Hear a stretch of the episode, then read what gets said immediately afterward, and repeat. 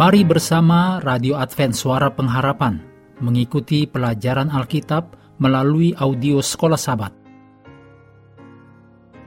Selanjutnya kita masuk untuk pelajaran Minggu 19 November. Judulnya Iman dari Para Sahabat. Mari kita mulai dengan doa singkat yang didasarkan dari Efesus 4 ayat 2 Hendaklah kamu selalu rendah hati, lemah lembut, dan sabar. Tunjukkanlah kasihmu dalam hal saling membantu. Amin.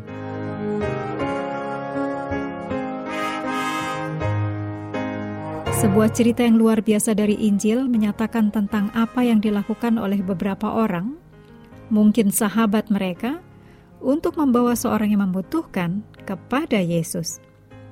Kita bisa belajar dari apa yang terjadi dalam cerita ini, yaitu tentang usaha keras yang bisa saja kadang-kadang dilakukan untuk melayani mereka yang membutuhkan.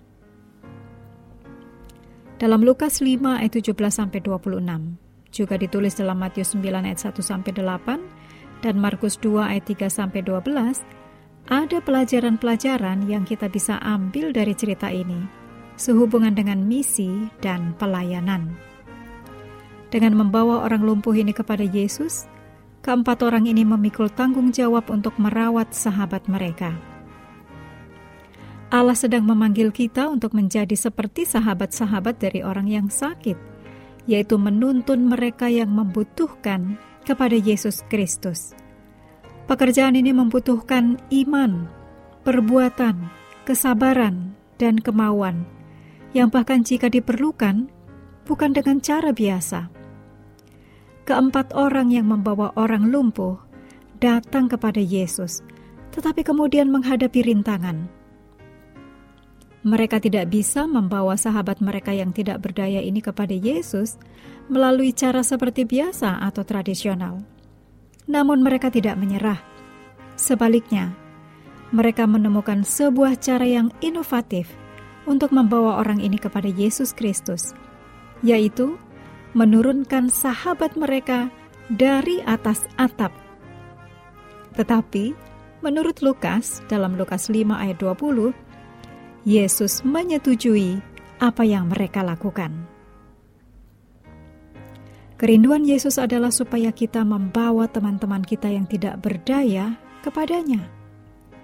Kitab suci merujuk Yesus sebagai tabib yang agung yang rindu untuk mengampuni dan menyembuhkan mereka yang menderita, siapa pun mereka.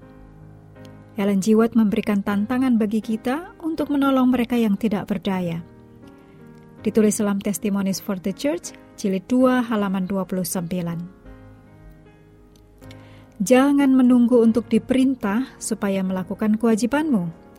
Bukalah matamu dan lihatlah siapa yang ada di sekelilingmu Buatlah dirimu berkenalan dengan yang tidak berdaya, yang menderita, dan yang membutuhkan. Jangan sembunyikan dirimu dari mereka, dan jangan mencoba untuk menutup diri terhadap kebutuhan mereka. Siapa yang bisa memberikan bukti-bukti yang disebutkan dalam Yakobus, yaitu mereka yang mengaku memiliki agama yang murni, yang tidak dinodai dengan cinta diri atau yang tidak korup, Siapa yang benar-benar mau melakukan dengan segenap kekuatan mereka untuk mengambil bagian dalam rencana keselamatan? Yesus sendiri menunjukkan bagaimana menolong mereka yang tidak berdaya dan memanggil kita untuk melakukan hal yang sama. Pertama, kita menjadi teman mereka. Kemudian, kita belajar tentang kebutuhan mereka. Dan pada akhirnya, kita menuntun mereka kepada Yesus yang merupakan satu-satunya pribadi yang bisa menolong mereka. Inilah yang dilakukan oleh keempat orang tersebut dalam cerita ini. Kita harus melakukan hal serupa dalam situasi apa saja yang kita temui. Bantulah orang untuk dituntun kepada Yesus, satu-satunya yang bisa menyelamatkan mereka. Saat ini, Perhatikan siapakah yang ada di sekeliling Anda yang membutuhkan pertolongan. Pikirkan dan doakan apa yang akan Anda lakukan untuk mereka. Mengakhiri pelajaran hari ini, mari kembali ke ayat hafalan kita dalam Matius 25 ayat 40. Dan raja itu akan menjawab mereka, Aku berkata kepadamu, sesungguhnya segala sesuatu yang kamu lakukan untuk salah seorang dari saudaraku yang paling hina ini, kamu telah melakukannya untuk aku. Kami terus mendorong Anda mengambil waktu bersekutu dengan Tuhan setiap hari, baik melalui renungan harian, pelajaran sekolah sahabat, juga bacaan Alkitab sedunia, percayalah kepada nabi-nabinya, yang untuk hari ini melanjutkan dari Kidung Agung 4. Tuhan memberkati kita semua.